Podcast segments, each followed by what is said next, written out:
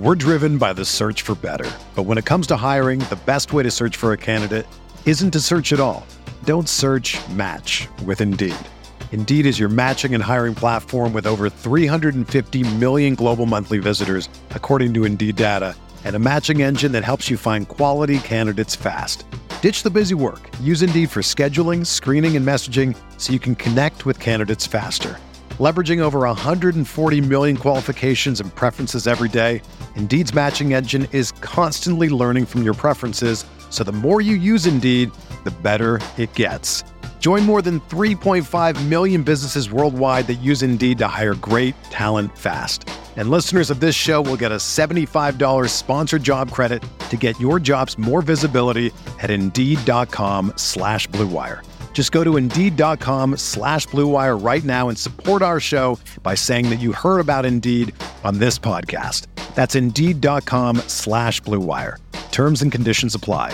Need to hire? You need Indeed. Arizona, Colorado, Indiana, Michigan, New Jersey, Tennessee, and Virginia. WynnBET is now live in all these states, and the excitement of Wynn Las Vegas has finally landed in online sports betting and casino play. From boosted parlays to live in game betting odds on every major sport, WynnBET gives you the tools to win. Sign up today for your risk free $1,000 sports bet. Download the WynnBET app now or visit WYNNBet.com to start winning.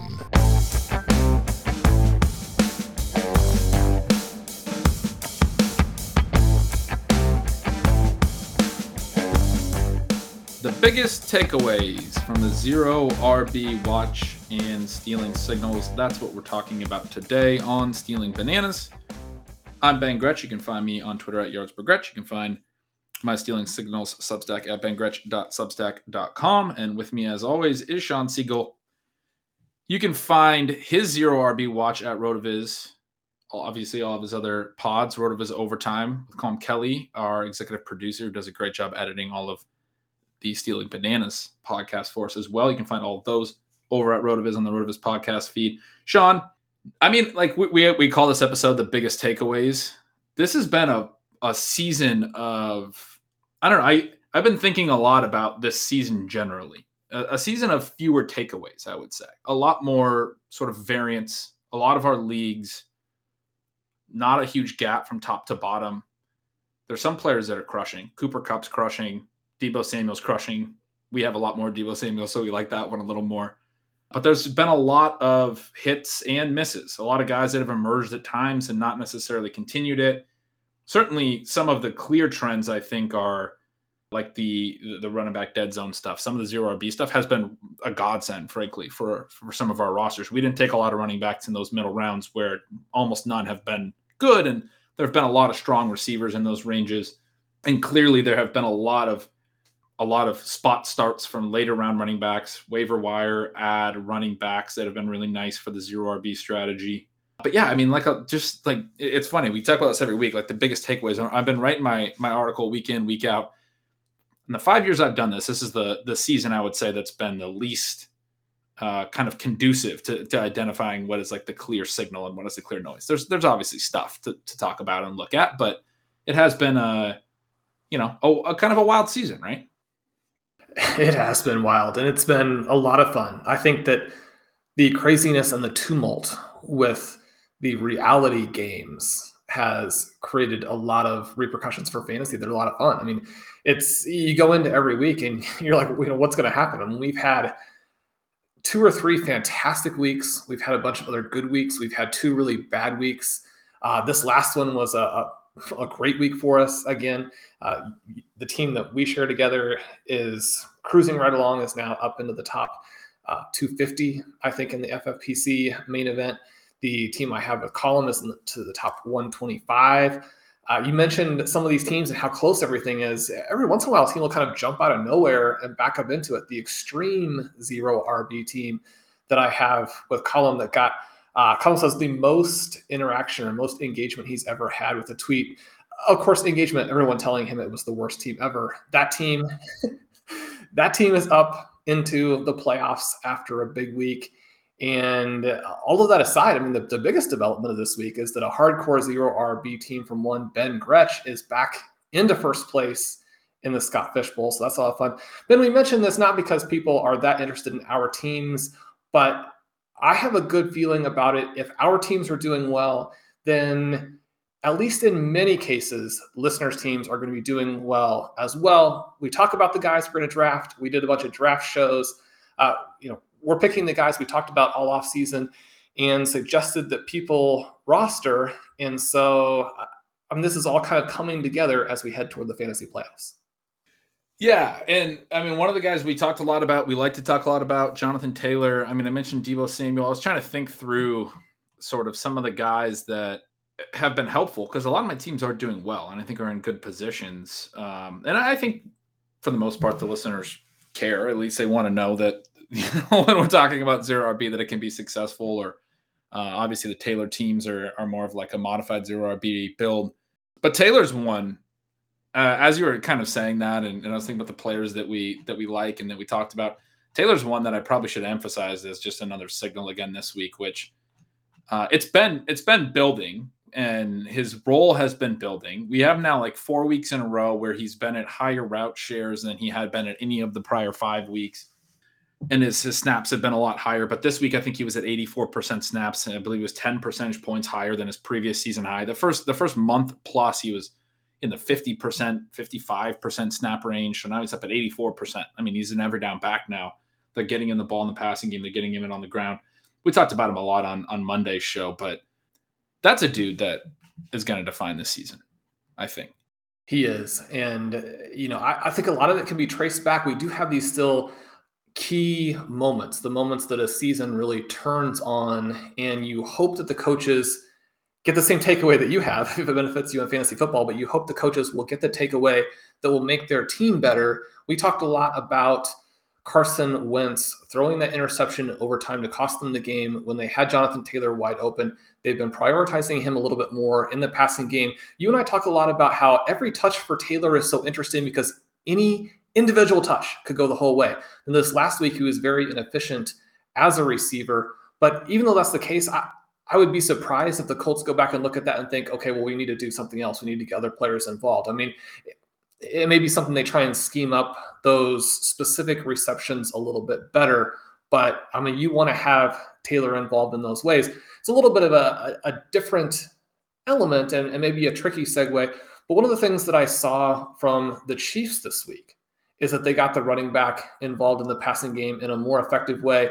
They actually, uh, the big play is the just spectacular yeah. circus touchdown catch where Williams comes through the defender, around the defender, you know, to uh, this ball that appeared to be thrown to the defensive back. Somehow, a running back who has never appeared to be that great of an athlete comes around, makes this fantastic touchdown reception in the end zone. A play, I mean, most of the league's wide receivers would be lucky to have made. I mean, there's a lot of receivers that can't make that play. Yeah, I mean, it was it was absolutely phenomenal.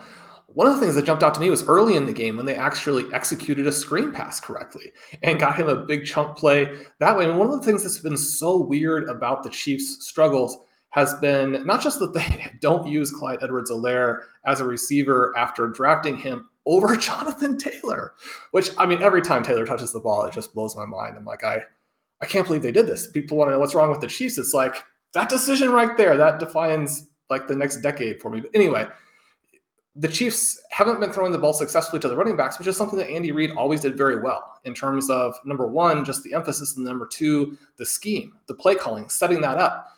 The fact that Kansas City can't do that with Tyreek Hill, you know, dragging the coverage 60 yards down the field with Patrick Mahomes as elite quarterback, that's been mind-boggling. I felt like in this game for the Chiefs, they finally started to take a, a step in the right direction that way. I mean, it, it, can get lost in the shuffle of them just being a lot better overall and blowing out a Ra- Raiders team that, I mean, frankly, you feel bad for them. They've had, I mean, a lot of these things were self induced. They needed the people within their organization to make better decisions. But I mean, they've got a lot going on there. So, you know, maybe some asterisks, but the Chiefs bouncing back in a big way. Williams a huge part of that. Yeah, really interesting. Um, I've had some people comment to me that look, they're throwing to the running back now. Clyde Edwards Helaire is going to return to a better situation. I think that's a you know one certainly one way you could look at this. The other way you look at this is that Darrel Williams is not going to give up the job because it is interesting. They they were not using Clyde Edwards. Uh, you know, I say using sort of in air quotes, but not using him this way, not throwing to him a lot of the backfield, and it does make you question. Like, look, Darrel Williams' targets per route run it's much higher than than Clyde Edwards-Helaire so far this year. It, it does make you question if just like little things. Williams is doing little things to be in the right spot or whatever.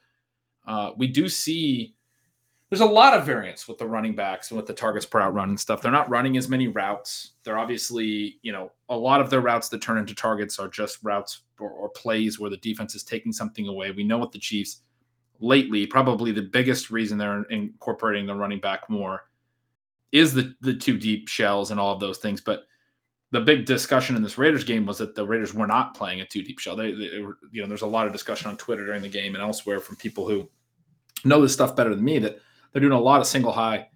So Patrick Mahomes crushed. he was able to get the ball down the field and and do a lot of you know really positive things. But it, I mean, it, it like like Tra- Tyreek Hill ends up with you know 83 yards on 10 targets and seven catches. It's not like Tyreek Hill had a bunch of you know massive big plays or anything. They did sort of run their offense the way that they have needed to against the two deep stuff. You know, Travis Kelce gets the eight catches, 119 yards underneath, and Darrel Williams has the nine catches for 101 yards. He does have a 38 yard downfield catch, but like throwing downfield to your running back is not really, you know, uh, an example of the Chiefs being the Chiefs, I guess is the way that I would put it. So yeah, I don't know. I mean, it is kind of interesting to, to, to question whether Darrel Williams is doing something that Clyde Edwards-Helaire is not doing, or whether Clyde Edwards-Helaire can return to this really strong role. And uh, just as a runner as well, Williams has been better in some of these key short yardage situations to get you those high value touches in that particular role, he's been someone over the last several years as they've really shuffled in a number of bodies. And even last year, we saw with Le'Veon Bell, he continues to rise into that clear backup role. And then in, in cases like this, the starter during stretches. And he's been much better than I expected. I, he just really had the look of someone who was going to be a Mike Davis or a Wayne Gallman, someone who, even in a role that you would think would be valuable, could underperform that to the extent where you really couldn't play him. That hasn't been the case. And so I, I'm, I'm very proud of him and excited for what he's done for the Chiefs there. Now they did have the better game overall. You mentioned Tyreek Hill's performance. He was wide open for a, a 54 yard touchdown. And the one really bad play that Mahomes made, the one really poor throw, where it kind of looked like the past several weeks where you could tell that he was pressing. I mean, overall, he played a beautiful game here. He looked like his old self, and then he has this opportunity to make the big play. And it was, I mean, you could almost see his mind speed up, just like, you know, I do when I'm out there playing tennis against someone good, like the bad quarterbacks do. And the, the whole thing just happened too quickly. He throws that ball way out of bounds. But uh, this was a big game for them. The other big development here during the stretch where they've struggled to make the just consistent gains that they need to keep drives going, Travis Kelce has been awful from a reality perspective. He's dropped balls, he's fumbled balls, he just he's been bad. He was back to himself in this game, and that will make a, a huge difference because you know when it comes right down to it, people want to know what's wrong or what can they do better. And you know, it would be great to have a Jonathan Taylor on that team. It would be great to have a third contributing receiver. But the fact of the matter is that when you still have those three guys, your offense should be good. You've got just an embarrassment of riches compared to what most teams have. Yeah, absolutely. Uh, the the other one that Mahomes threw that was a little questionable was the Darrel Williams one. I mean, that was not a very well thrown ball. When you have a running back in one on one situation, and you miss to the inside, and he has to go up and make that play. Kind of bailed him out. Russell Wilson and Aaron Rodgers are thinking just like if our guys had made those plays, our our and so interceptions wouldn't have looked so bad. Well, maybe not Wilson, who just threw it to the Packers, but yeah, it might, it might help Rodgers. But one one usage note that was interesting here. We talked about the third receiver. They've been shuffling four guys around. Demarcus Robinson for three straight weeks now has been below 50% routes. He tends to run a lot of routes, not see a lot of targets, but he's been basically sidelined. And so it, has really been Mecole Hardman, but Byron Pringle's been there. Josh Gordon's mixed in. This week, Mecole Hardman was basically relegated uh, down to just 33% routes, completely kind of taken out of the offense. And Byron Pringle was the one who was third on the team. And then Josh Gordon was also uh, up and was, I believe, the next of that quartet behind Pringle, who.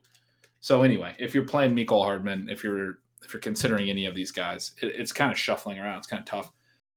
So we've got Mecole in a couple of leagues, and you're saying only play him in the case of a severe emergency. what's your thought on Josh Gordon with the report that Andy Reid is telling him to be patient, that that role is coming? Uh, do you feel comfortable with his route share rising a little bit to say that could play out? Or, I mean, Byron Pringle uh, had some big plays in this game, and that always leads to, or it can lead. There's a very good chance that it leads to a little bit more opportunity. I mean, he's never going to be more than a role player, but maybe a role player that you could, you know, also play if you're desperate. Yeah, I mean, I, I, my concern with Gordon is he did actually play a good chunk of this game. They threw 51 times and he didn't see a target, and so it, it's a question of, I mean, that's that's bizarre. I mean, can he earn targets? Where like is he not part of the offense? What's going on there?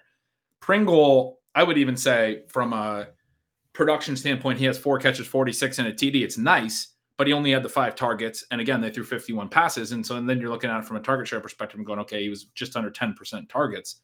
That's not great. I mean, Hill and Kelce both got 10, right where you'd expect them to be. Darrel Williams had the nine and, and, McKinnon had three. And so you had all these running back targets, which sometimes are kind of just, I, I kind of separate in my mind. They're kind of extension of the passing game or, or I mean, running game or, you know, what, what have you.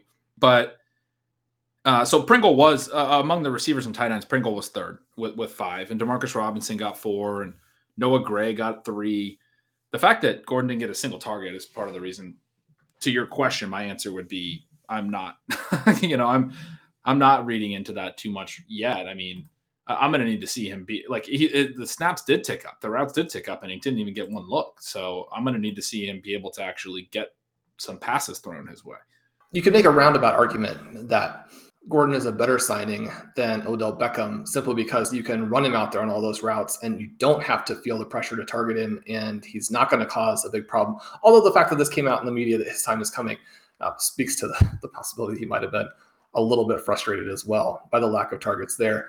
But it, it's kind of interesting. It, did you have a, a sense on this game last night? It'll be a couple nights old when uh, we release here Beckham plays a little bit early. He gets the couple of targets. There is the interception. I mean, those of us who have been big time Lions fans forever and have watched Matthew Stafford's whole career and have watched all of his games, and there may be a lot of listeners out there who watched all of his games as well. But I mean, here's someone who is a good decision maker. He's got good accuracy. He's got a fantastic arm, just crazy arm strength. He is a competitor, but I mean, he goes through stretches like where we're seeing now with the Rams, and he went through these with the Lions, where even when they have a Calvin Johnson, even when they have decent weapons, you know, you get to the end of the season and you're like, you know, it, it just wasn't quite there. And in almost all of these cases, the rest of the team is blamed, and for good reason. The rest of the team is below average. But Matthew Stafford, perhaps not the superstar, perhaps not the NFL MVP level player that can you know, pull this offense there if it's not around him. And so, uh, did you have any feelings about how bad the the Rams looked and you know this early interception where you know he appears to miscommunicate with Beckham? I mean, you can't throw that pass. So I mean, it's not Beckham's fault. I don't even think that was a miscommunication. Yeah, that was just insane. Like, what? I I think the only miscommunication was between Stafford's eyes and his brain. Like, I what what I don't that extended play. He could take off and run. He, it was a, it was a, a, second down. It wasn't even a third down. Like a weird time to take an arm punt.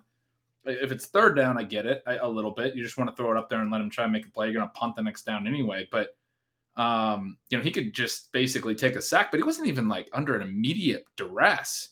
He just was like, "There's two defenders down there, but Beckham's going to make this play." Like, did he think he's Megatron? I think he thought he was Megatron for a second and he still didn't even put it really anywhere near him. And I understand when he's kind of gesturing at where Beckham could have run on that route, you're thinking, yeah, I mean, Calvin Johnson at his size with his jumping ability, he yeah. can go get that ball. Because there's but a defender be... there. I mean, the defender catches it like a punt. So even if Beckham was going the right way, he's going to have to make a play to take the ball away from the defender. Well, and there's a second defender there as well. Yeah, there's another one there. I mean, just a wild play. Uh, almost as wild as Stafford later in the game uh, seeming to uh, I think there was the joke on Twitter that like his his controller's battery died. I mean, seeming to forget where the line of scrimmage was. He runs across it by like two yards and then starts running towards the sideline maybe like four or five more steps. And well after he's cleared the line of scrimmage, he's like, I still really want to throw this down the field. and so he does it. And I was like, I tweeted at that point, uh, what's going on with Matthew Stafford? Did he forget how to play football or something like that? And I got a lot of responses that I think thought I was talking about the entire game, which is, you know, indicative of how bad he had played. I was talking about that one particular play where you can't just run across the line of scrimmage and then several steps later while you're running beyond the line of scrimmage decide you're going to throw it. Uh, but there were, yeah, I mean, several plays. You're right. He, he does have that that ability to kind of look like he doesn't know what he's doing, and he did last week against the Titans as well to your question about you know what this means or how the offense looked, a lot of people were like, "Look, Robert Woods wasn't in this and that." I mean, Robert Woods has not been very good this year. I don't think it's just Robert Woods. I think part of it is look, Stafford had a couple of bad games, and that's going to happen. I also think part of it is like they don't have a lot of other players. I mean, we the other team this is impacting is Justin Herbert and the Chargers. I think we talked in the preseason. I was saying, look, the Chargers kind of screwed Justin Herbert. Like they they got they got him Keenan Allen and know, if Mike Williams makes a step forward, which we saw early in the year, but now Mike Williams hasn't been doing as much. They don't really have anything else. They got rid of Tyron Johnson, who was like their best shot at potentially having a, a decent third receiver. I, I, I think the Rams are in a similar spot. Obviously, I'm not a big fan of Van Jefferson. Had a couple of bad drops in this game. Tyler Higbee has a horrible drop that goes for a pick six. That was not on Stafford at all. Uh, and then another bad drop later from Higbee. Those two guys are not in my opinion, good second and third weapons essentially. So you need you basically, yeah, I mean, in that sense, Woods not being there is bad because you don't even have anything the, as the second guy behind Kupp. It used to be at least that Woods even not being really himself this year was better than that. They need Beckham. They need Beckham. The thing that I will point to is look, they have a bye coming up. They now have two weeks. They barely played Beckham. He only played, I think, 15 snaps. Uh, and part of that was because of the early interception, and things are just not looking great in terms of how he was integrating. He caught a pass on the very first play, and then the interception later on that drive. He only ends up with one more target the entire game, uh, and I don't even remember that that other catch that he had. But and just a note for our dynasty league, he is available if you want to give us a couple first round picks. tons, tons of value here as we sit and talk about it. Uh, yeah, it looks like his other catch was right in the second quarter. I didn't see him much in the entire rest of the game, and it was a blowout loss. But look, they have two weeks now uh, you know, most teams take a week off with their bye week. I would guess that Stafford is not going to take a lot of time off. He's going to be working with Beckham for a couple of weeks now. You'd hope, you'd like to think. I mean, they might not have a whole lot of team practices, but you'd think maybe they, they get together, do some stuff on the side. Two weeks from now, it could look a lot different, right? I mean, they they will have two full weeks now to get together and try to figure some of this stuff out. Well, Ben, when we come back from the break, I have a question I want to ask you about the other side of that game. I also have a trade possibility that I want to run by you in our Dynasty League, which uh, hopefully will give listeners a sense of kind of how we're valuing players, what we might be looking to do on a team that's young but is in a position to perhaps buy. But also know that you have a team that you want to get to, and that's where we'll start when we come back from this break. Colm Kelly here, the executive producer of the RotoViz Radio Podcast Network and co host of the RotoViz Overtime Podcast, along with the phenomenal Shawn Siegele. The wait is over, the NFL season is here, and there's no better time than the present to sign up for a RotoViz NFL Pass. You'll get access to all of our content, all of our tools, everything you need to help you for that in season success. As a loyal podcast listener, you can get yourself a 10% discount to a RotoViz NFL Pass just by adding the code RVRadio2021 at checkout. Or go to rotoviz.com forward slash podcast for more information. Let's go get those championships. I hope you enjoy the podcast. We're driven by the search for better. But when it comes to hiring, the best way to search for a candidate isn't to search at all. Don't search match with Indeed. Indeed is your matching and hiring platform with over 350 million global monthly visitors, according to Indeed data, and a matching engine that helps you find quality candidates fast. Ditch the busy work. Use Indeed for scheduling, screening, and messaging so you can connect with candidates faster. Leveraging over 140 million qualifications and preferences every day, Indeed's matching engine is constantly learning from your preferences, so the more you use Indeed, the better it gets. Join more than 3.5 million businesses worldwide that use Indeed to hire great talent fast. And listeners of this show will get a $75 sponsored job credit to get your jobs more visibility at Indeed.com slash BlueWire. Just go to Indeed.com slash BlueWire right now and support our show by saying that you heard about Indeed on this podcast. That's Indeed.com slash BlueWire. Terms and conditions apply. Need to hire? You need Indeed.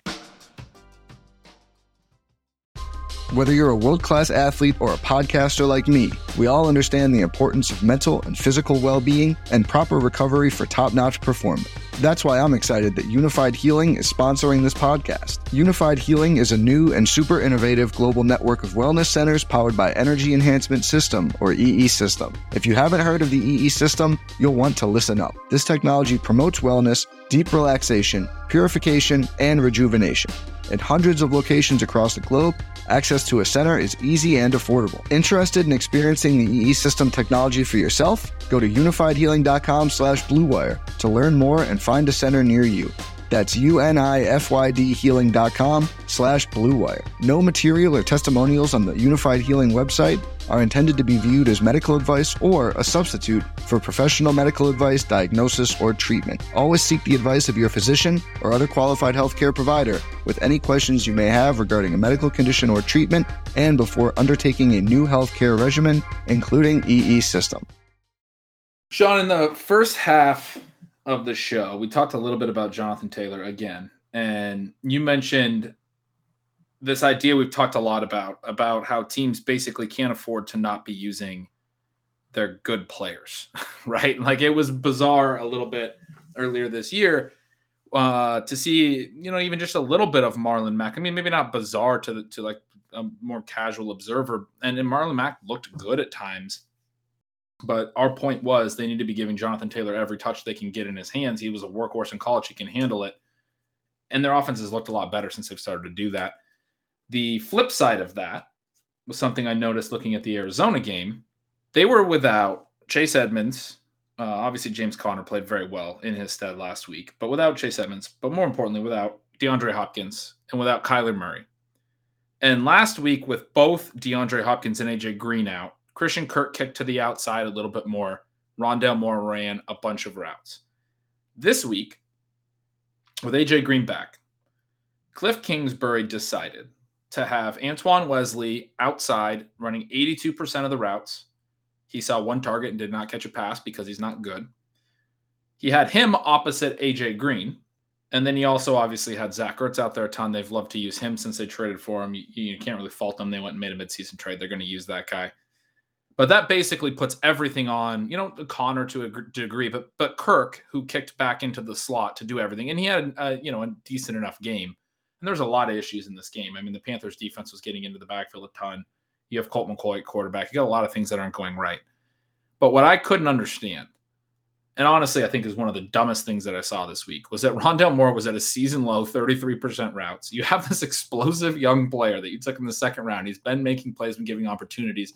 And you're in a situation where your biggest playmakers, arguably your three biggest playmakers, I mean, maybe Kirk over Edmonds. I don't know. I mean, like certainly Hopkins and, and Kyler himself are the biggest playmakers on this team. They're both out. And and Edmonds has been pretty explosive for this offense all year, and he's out. And you think this is a situation where you're not going to use Rondale Moore at all. You want to stick to your, you know, Christian Kirk's my slot guy. And so that means that Antoine Wesley, who's an outside guy, is going to be on the outside. And now I have Antoine Wesley and AJ Green as my outside receivers trying to win. We've been talking all year. AJ Green's look good at times, but a huge part of that is there's not been a lot of defensive attention on him. He gets five targets, one catch, four yards in this game when there is a little bit more attention on him. Kirk has a decent game in the slot. Seven catches on eight targets, 58 yards. Zach Ertz has four catches on six targets, 46 yards. I mean, they, they probably were never going to win this game. But how, I mean, I, I wanted to get your thoughts on more what we should be thinking. How insane was it, though, also, just from a from a football perspective? And Kingsbury, to me, look, they've obviously done some things right in Arizona. They're having a great year. But since he started as a head coach, has really, in my opinion, struggled to understand talent and, and player deployment and how how to do things in terms of when you need guys on the field. This exact concept that you were talking about with Jonathan Taylor at the beginning of the show. This was not a situation where you could afford to just be like, well, we're not going to use a lot of Rondale Moore. They should have had him on the field every snap they could have. You could have played Kirk outside. You could have played Rondale Moore in the slot. Then you have Moore and Kirk running routes together. Atrocious, right? It, I mean, it's weird, and it kind of makes you wonder if the game getting away early, if there's any sort of situation where Rondale Moore, we know that he has had uh, some minor injury issues over the last month.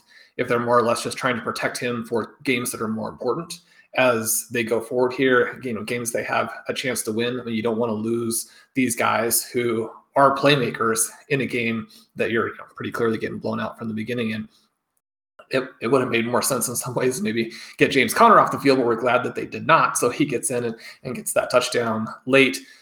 The flip side of it would just be the thing you're saying, where they're not developing some of these guys into the other roles. Now, again, with with Moore, they've used him out of the backfield. They're using him on a lot of these manufactured touches. So part of it, I think, is just a developmental kind of thing where they don't feel like he's ready to do some of these things that the other receivers can do. And so they're a little bit more limited in terms of the flexibility on specific routes and specific formations. The thing that I've been frustrated by with the Cardinals over the last couple of years, and it was really egregious last season with DeAndre Hopkins and him lining up in the exact same place every time, and the defense being able to kind of, without having to really work at it, to scheme to take him away because they know where he's going to be right? And so you do still see some of that this season with where Hopkins lines up, with where AJ Green lines up you know, you contrast that to like you were talking about, get the stars involved. In this past week, I mean, it was even a little bit frustrating with Deebo Samuel and all these these carries because you're like, uh, just like lateral the ball forward, get at that extra point. Don't they know that we have PPR here? But I mean, you get you get Samuel involved. He gets the rushing touchdown. We talked on Sunday night. We saw how the Cowboys were able to incorporate CeeDee Lamb all over the formation, a wide variety of routes, different styles of play.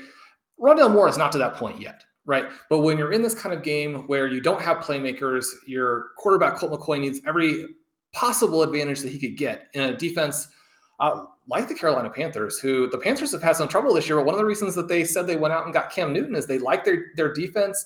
They, I mean, this is a swarming attacking defense that can give you a lot of problems if you kind of let them get to you. If it's a situation where their offense hasn't put them in such a big hole that the defense can attack, and so I mean, we saw a game here quickly get out of control best fantasy uh, defense he could have drafted this year. Exactly right. Exactly right. I, mean, I learned that early in the game in, in, stealing signals, and I've been going back to them every time. No, I mean, this was a game where you would have liked to see. I, I don't know. I, I, guess I'm a little bit higher on Kingsbury. I got my Cardinals shirt going here to try and get the, the vibe a little better heading into week 11. But yeah, all of those things that you're saying are true, especially in a game and so it kind of looks at, at both directions. I, I want to make the excuse of okay, they weren't going to win. They wanted to protect the healthy people they have left. The flip side of that just would have been though. I mean, this is a chance to let you know see what Moore can do. Use him in a variety of ways. What do you have to lose? You're getting blown out. So uh, yeah, I, I, mean, this is frustrating. Yeah, and, and I, I, will note. I, I have a, a question for you about Moore because I've seen a lot of commentary about his role being poor. I've seen some commentary that he'd be somebody to already consider selling in Dynasty because he needs a role change. I, look, I, I, don't necessarily think it's a bad thing that they have manufactured him touches in the ways that are most conducive to him succeeding early in the you know basically in the first half of his rookie season. But if that's not going to change before the end of his rookie season, and that's all we get this year that is a little bit problematic. But he has made some plays down the field. He had that fantastic toe tap play on the sideline uh, earlier this year. He made a, a, big play on a catch and run week one, week two, whatever it was. Have we talked about this on the show before? Am I? I feel like I'm repeating this. I think we've talked about it maybe a couple times. But do, two two things. One, I will say that both of his catches in this game came from Chris Streveler after the after Colt McCoy left in the mid middle of the third quarter. So they were actually still using him sort of late in the game of this blowout. That was one of the reasons I was a little bit concerned uh, about his overall usage. Was that like a, a, decent chunk of it? I mean, both of his receptions came in the blowout situation. But then the, the other thing I wanted to ask is sort of as we look at him from a step back and look at him from a bigger picture, what it seems to me like inevitable that he gets the opportunity to actually run some of these receiver routes. But you mentioned that, you know, maybe he's not all the way there with some of those other skills clearly as a guy who did what he did as a freshman in the Big Ten, I mean, I know a lot of his work in, in, in, college was around the line of scrimmage as well and was YAC and all of that, but he made plays down the field. I mean, this he he's just because he's five seven and all of these things, he can make plays down the field. and he's made plays already at the NFL level down the field, which I think is notable because he hasn't had a lot of opportunities.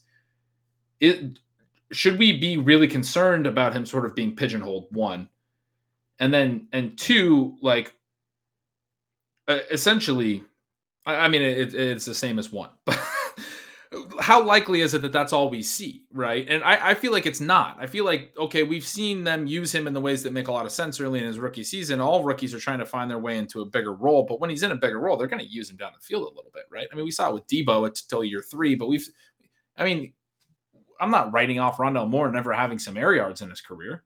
Are you? No, no. And I think that if you can get some like mild deals, so the people who drafted Rondale Moore are going to have a hard time selling him. And so, I mean, you're not going to get him as a throw in or, or something like that. If you want him in some leagues and this is the time period where someone's trying to make a move to go for it, you have to be disciplined in price because you do want to reflect the idea that the fantasy community is down a little bit on him. So you can't pay full price.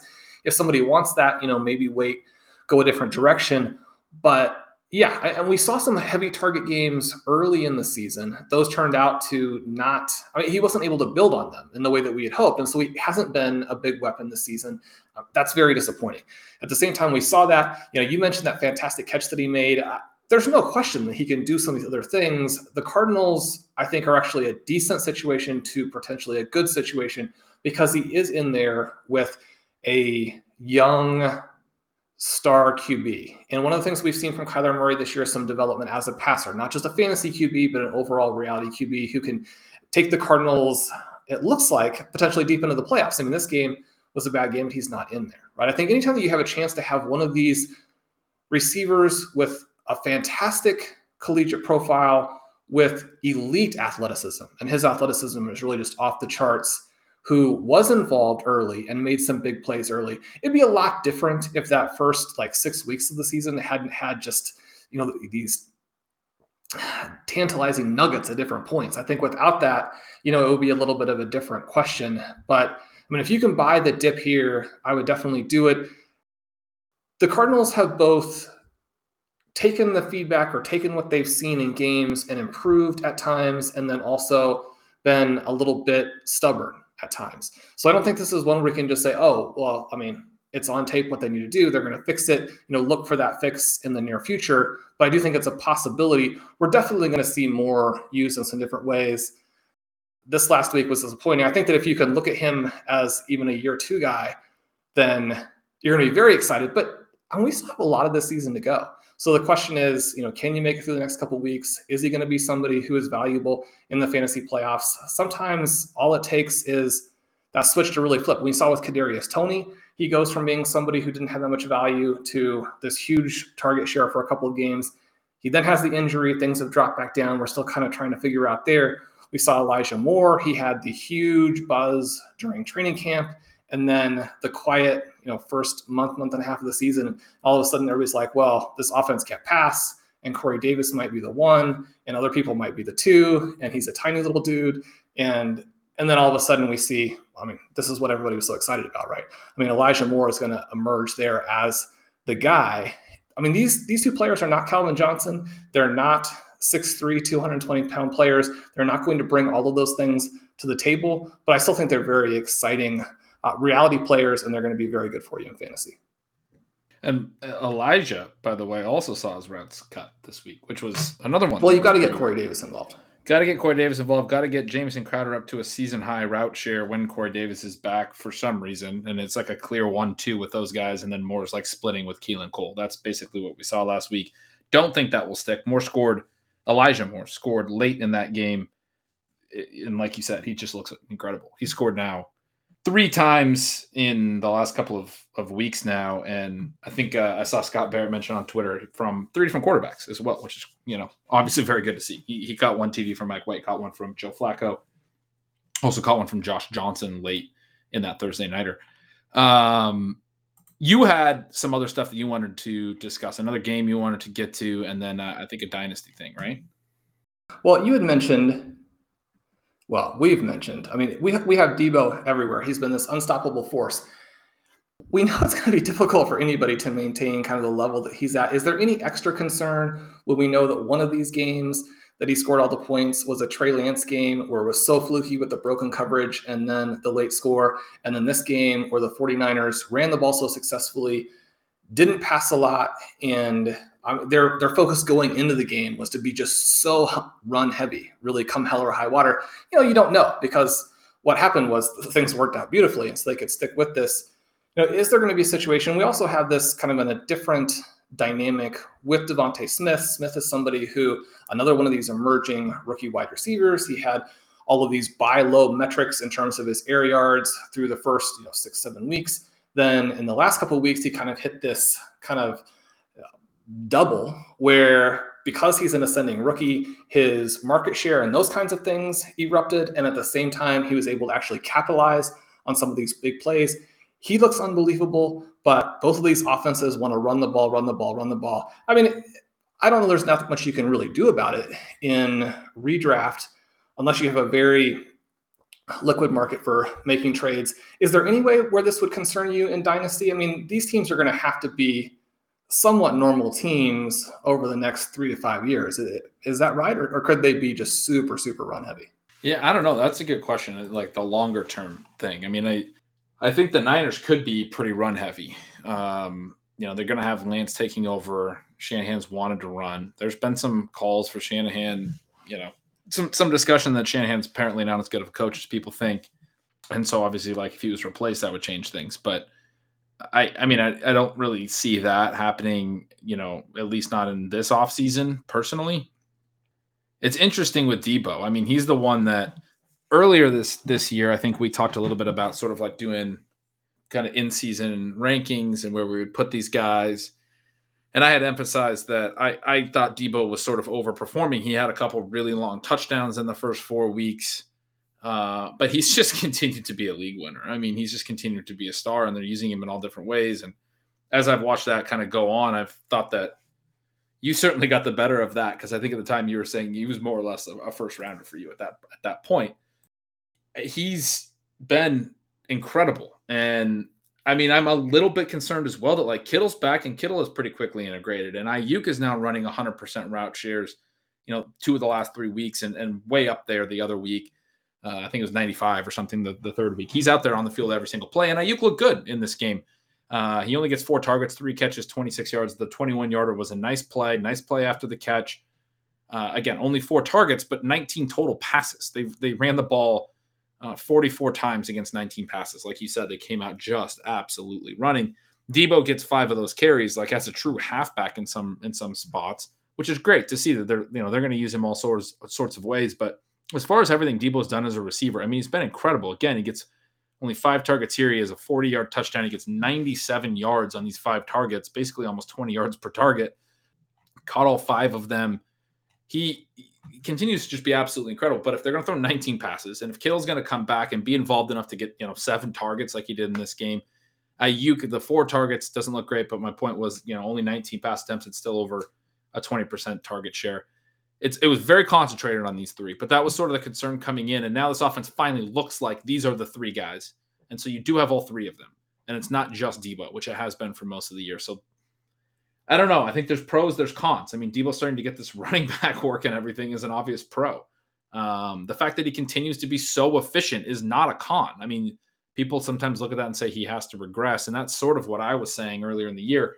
Although I was mostly just talking about spe- two specific, just massive outlier plays, but that that hasn't mattered because he's he's made plays in other ways, and he continues to be just fantastic for the season. He's up over 11 yards per target on the on the year you know, kind of scoring TDs at will. I mean, he's been phenomenal. So whether they go run heavy or whatever they do, I think the way that he's so he's so versatile, the way that they can use him, I think he's still going to continue to be very productive. Smith Smith looks great. I'm concerned about Smith for the rest of this year. He's been incredibly efficient the last couple of weeks. For four straight weeks now, the Eagles have been at least 13 percentage points below expectation in terms of their pass rate. In a couple of those games they won, and they had very low pass expectation rates, they have been incredibly run heavy. Even in these scenarios where they're out, uh, you know, getting to leads, they're basically doing what San Fran just did every single week, and and that's why you tied these two together. But this has been a huge, clear, permanent shift. It seems like because they're playing better football. I mean, they won a couple of games. They very nearly beat the Chargers. They lost on a last second field goal. they look like they just want to be a ground and pound, run heavy team now that's only going to throw 20 or 25 passes. And, and in that scenario, even if you have a great target share like Devonta Smith has, you're only getting six targets. You got to catch all of them and you got to score twice, which is what he's been doing. But you're not going to be able to do that every single week. And so, him for me, the rest of this year, I'm concerned about. The rest of his career, the next three to five years, whatever, it's probably not going to be hurt. You know, they're probably going to have a more normal offense at some point. Still very bullish on him long term. Yeah, and, and he was a guy where uh, talked about it several times, but in Matt Spencer's wide receiver model, which is really a fantastic um, piece of work that he has put together there. You know, Ja'Marr Chase with you know, one of the best projections ever. DeVonta Smith was actually not that far behind him when you consider just how incredible Chase's projection was. That gives me, uh, I mean, and anybody who watched him play as a collegiate, I mean, you're going to be pretty optimistic about what he could do. The fact that he's now making some of these plays at the NFL level as a rookie within this difficult context with a quarterback who maybe isn't that accurate. Uh, he's a little guy, but um, we've said in some of these very specific situations, the little guys can come through. I think he's got a really exciting career out there ahead of him. Uh, and you mentioned that past expectation. One of the things I was noting for, for an article I was working on today was just how crazy it is in all context, right? They, you can pull up the RotoViz NFL pace tool. You can look at neutral. You can look at plus seven. You can look at trailing seven, and they were like far and away the lowest in two of the three categories. And then one, they were trailing the 49ers, but the 49ers hadn't had many plays kind of in that context. And so you know, again, it's kind of a, just crazy how, regardless of the game situation they find themselves in, it is some kind of run, even if that just means it's uh, Jalen Hurts running himself. Right. To put that into uh, to context, and I, I, have these numbers. I want to give a shout out to, to Mike Leone. He has given me some of this data. All four of those games, I, I said 13 percentage points below expectation. To, to put in context how low that is, all four of them have been in the bottom 15 games this season in terms of pass rate relative to the expected pass rate. And the expected pass rate is going to be, you know, based on these situational things like you're talking about down and distance and score and all those things. All four have been in the bottom 15 for any team all season long. I mean, there's hundreds of games that we have, right? I mean, are we at thousands now? No, we're at, uh, you know, th- over 300. But, you know, team games, you have 30, 30 teams, 10 weeks, basically. Yeah, we're just over 300 games. They're in the bottom 15 each of the past four games. I mean, that's if there's not a, a clear trend there, I don't know. And in the last three games, they're actually all in the bottom seven. And so, I mean, yeah, their, their one game is, the 15th lowest back in week seven, but eight weeks, eight, nine, and 10, they've just leaned into that even further. They've been way, way, way under expectation. And like I said, a couple times their expected pass rate was incredibly low, and they were still way below that. So, yeah, it's kind of nuts it's crazy. Uh, you don't you don't see teams have th- this little variance in terms of what they're doing, right? And what it resulted in in week 10 was just a whole bunch of low value touches for a variety of running backs. Then we gotta we gotta let the listeners go. But I wanted to spring one on you here, kind of uh, get your immediate emotional feedback. We did inadvertently slash kind of on purpose win again in our RotoViz Triflex Dynasty League. We're now right on the edge of the playoffs. We still have this team that's decent, but you know probably takes some additional pieces to win. We had a trade offer from one of our buddies who's a listener. We won't call him out here in case he does want to remain private, but uh, someone we've shared quite a bit of interaction with and, and had a good time discussing teams and trades and concepts with him. A couple of the guys that he offered. So Mike Evans, Myles Gaskin, uh, Mark Andrews. Gaskin probably somebody that I would take out of that. Uh, even though I like Gaskin as a reality player, I don't think you can really afford to pay anything there. And some of the p- pieces that he wanted back would be things that we wouldn't want to give up, like Pat Freiermuth, who really to me looks like he could be, you know, Travis Kelce or George Kittle in a couple of years. You give that up in a tight end premium league, and all of a sudden you're looking back and you're like, we did that to try and win with a team that wasn't quite there in year one. But I think there are some interesting things we could potentially do. Now, we talked a little bit with him about Joe Burrow, and his response was basically, you guys aren't anywhere close to an offer that would get you Burrow. But one of the people he was interested in was Juju. We could obviously make that move with Juju being hurt and with having some wide receiver depth.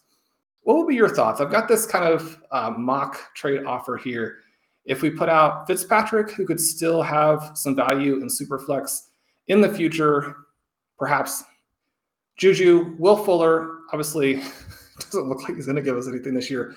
Freiermuth, and two first round picks. Then we have four first round picks for next year, but we do know that if you have the picks, sometimes it makes sense to go ahead and spend them. I would want to get back Joe Burrow, Michael Carter, Mike Evans, and Mark Andrews.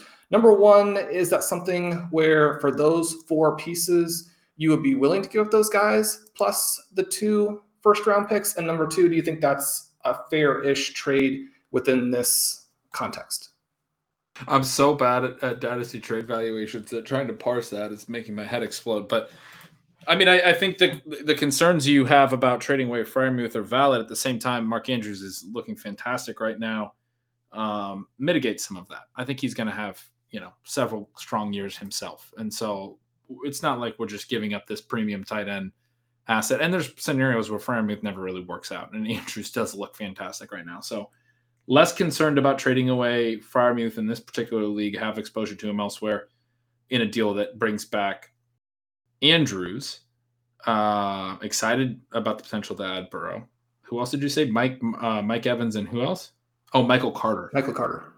Yeah, Carter's interesting because I think so much of what he's done as a receiver lately, it's been fantastic, but it's been tied to Mike White. It's one of those trends that I said that like this has been a weird year. That, that's like this little Jets running back thing that's just been an explosion in three of the last four weeks. And then the one week where we had mostly Josh Johnson, it wasn't there. Um, but they've had these three massive high value touch weeks and, and one completely terrible one. Uh, and I think it's going to probably just go back down downhill if uh, Zach Wilson is back under center and probably will be at some point. Ideally, you know, they they figure some things out that make Zach Wilson a little more effective, and that could be part of it. So maybe there's some adjustment there, but um, White had the four interceptions. Doesn't seem like he's long for um, long for the job as soon as Wilson is healthy. And uh, anyway, Carter, good player, has been very good so far this year. Uh, not a good offense, and if the receptions go away, this exciting little stint that we've had might just be like the one little exciting moment from his rookie season, and and he's you know not able to continue that. So, little concerned about him. Um, you mentioned Gaskin. I had a little note on Gaskin over the past. I think it's five game. Yeah, five games. Two point seven yards per carry, three point two yards per target. He's been horribly inefficient. He's usually been a pretty efficient player, but these last five games been playing a lot more. Horribly, horribly inefficient. So, some real questions about his long term future, especially as a guy that we know doesn't have a lot of draft capital, and you know what that can mean if he isn't able to start making some plays they already have been jerking around sort of his playing time early in this year. They're going to probably just replace him, and then you you wind up with a backup next year, basically. So yeah, no, I mean I think Burrow, Andrews, good pieces. Mike Evans, you know, came into the league so young that he's still not the oldest guy. Not really a guy that I think of as a buy right now, personally, but uh, certainly would be a an, an asset for this season. And, and you were talking about Freiermuth who else? Will Fuller, Juju, and two firsts? And Fitzpatrick. Because we, we know that, I mean, the, the Amish rifle is the key to any deal. Yeah. Yeah. Really push it over the edge. I, I mean, I don't know, Shawn. I don't know. I, it's, I, I, it, it would be fun to go for it this year, but like you said, I mean, I the, the biggest thing for me there, I don't really have a huge issue moving any of the injured pieces. I think the biggest issue for me would be the first. It's just like I'm excited about having these four firsts. I've never had a I don't think I've ever had a rookie draft with four first, but that doesn't mean we can't spend them. There's a lot of pieces coming back. I'm to need some time. I'm to need some time to think. I like it. I like it. We have the the interesting thing that makes it worth attacking is that we do have Kyler Murray. And anytime that you have Kyler Murray, you feel like you're probably not that many plays away if you have decent depth. And we have decent depth, right? We don't have the other firepower, except that we do have Deebo Samuel, Ben. And Deebo, as we know, he's he's been the guy. So DJ Moore, Elijah Moore, Tyler Boyd, Freiermuth, and Gesicki, all those guys in the lineup this week. We also have James Conner. It is a situation though where the fantasy playoffs in this particular format are probably going to take place with Edmonds back or possibly back. But that's another one where we could be kind of playing Conner as a potential star in 2021 when that's not going to be the case in the future. I, I mean, I hope that Edmonds comes back and is perfectly fine. Be good for him, good for the Cardinals you know, Conner probably still score some points. We have seen some of these ankle injuries linger. The Saquon Barkley thing, uh, immediately it looked like it could be a big concern, and they come back, you know, day after the game and say, oh, you know, he's he's more or less fine. You know, it, it still took quite a while for him to come back. We're hoping that he is 100% this week. Probably a completely different situation from what we saw with Michael Thomas, but obviously he's been struggling with an ankle injury for a long time. And so there's this possibility that maybe James Conner is a guy who can be an absolute league winner. So we've got a couple of those pieces in there who might make it worth attacking, especially if, oh, so yeah, I can't leave the show. I mean, I know the listeners don't want a ton more of DJ Moore, but I can't leave the show without asking. I mean, Cam Newton, he he runs for a touchdown, he throws a touchdown. I mean, he's he's back to peak form, right? And this is going to be DJ Moore and Cam Newton the rest of the way. DJ Moore is back to being a wide receiver one. Well, yeah, I actually that's I'm so glad that you brought that up because we we had a request last week uh, to comment on what Cam Newton meant for DJ Moore. I meant to bring it up. I forgot. I was going to bring it up on this show, and I also forgot. So I'm so glad that you brought it up. And apologies to that listener who has asked me, I think, a couple of times in the last week or so since Newton signed. I discussed it a little bit in signals, but my my take was, look, PJ Walker this week. Um, I'm gonna find the number because it was absurd. They had him. He's been a vertical passer in the past, but they had him and I don't know, maybe this was him, whatever. 124 total air yards for the entire team. That is fewer than multiple players had this week. Uh, you know, obviously a lot of that went to Christian McCaffrey underneath, but basically no vertical passing game there. And they had, you know, just such a horrible stretch with with Sam Darnold. Moore did uh, earn a, a 33 yard defensive pass interference in this game that didn't go down in those air yards. He did get a little bit of a downfield pass there, um, but didn't have a lot in his stat line this week leads the wide receivers and tight ends and targets again. Very clearly the number one. Very clearly the guy that if this passing game shows any life, Moore is the one that looks like he's going to benefit. I mean, yeah, Robbie Anderson scored a TD this week. Yeah, he was back at six targets and you know a couple positive signs there. There's not there's not a lot else here, and, and Moore all season has still dominated from you know targets per route run, weighted targets per route run, WOPR. All of these team share route, you know, per route numbers have all looked really, really strong, even as he has not been very productive. So the way I'm looking at it is Cam Newton can't be any worse than what we just got from PJ Walker. He can't be any worse than what we got for from a long stretch out of Sam Darnold. If he has really any, I mean, he was in the offense he was in in New England, very run heavy last year, and we haven't really had to see him throw. We haven't seen him have to throw a lot, you know, in the last few seasons. But I mean, I think he still has the ability to throw the ball down the field. Cam Newton is a a reasonably decent passer. I mean, I think he doesn't get as much credit for that as he probably is owed. And uh, the way that I'm looking at it is like it's all upside based on you know the quarterback play that they've had the last few weeks, and I don't really see how it can be any worse. So I'm with you. I think DJ Moore to the moon. It, ha- it has to be. It has to be. You heard it here first. It can't be any worse. That's where we're going with DJ Moore. Uh, ben, it's been a great time again tonight. We'll continue to work on some of these trades. Uh, listeners, if you are interested, let Ben know. Uh, you can also send some notes to our, our, producer, Colin Kelly, if you want. We'll try and answer some of these questions as we go through. We know that mostly what you're interested in is DJ Moore, AJ Brown, and Jonathan Taylor, because those are the main guys in fantasy football. Plus, obviously, Stefon Diggs, we will be back with you this Friday for another episode. In between now and then, good luck on Thursday night. Hopefully, you won't start it with a Mike Gesicki zero again. I think it's going to be impossible for that specific thing to happen, but hopefully, you'll get off to a fast start on Thursday night. If you don't get off to a fast start, I hope you have as good a Sunday and Monday as a lot of our Gesicki teams did. Until then, I'm Shawn Siegele. With me, as always, is Ben Gretch. You can follow at Yards Progress sign up for our Stealing Signals. You get so much more of the cool stuff that you heard from Ben tonight. If you want to get a 10% discount to RotoViz, to jump in, look at the NFL Pace tool, some of the other tools we've been talking about, you can do that by using the discount code RVRadio 2021 at checkout. If you can, leave us a rating and review. We always appreciate that. Refresh it if you want. It'll help us with the algorithm. Uh, subscribe to the feed. You'll get the show as soon as it releases. And until next time, have a good one.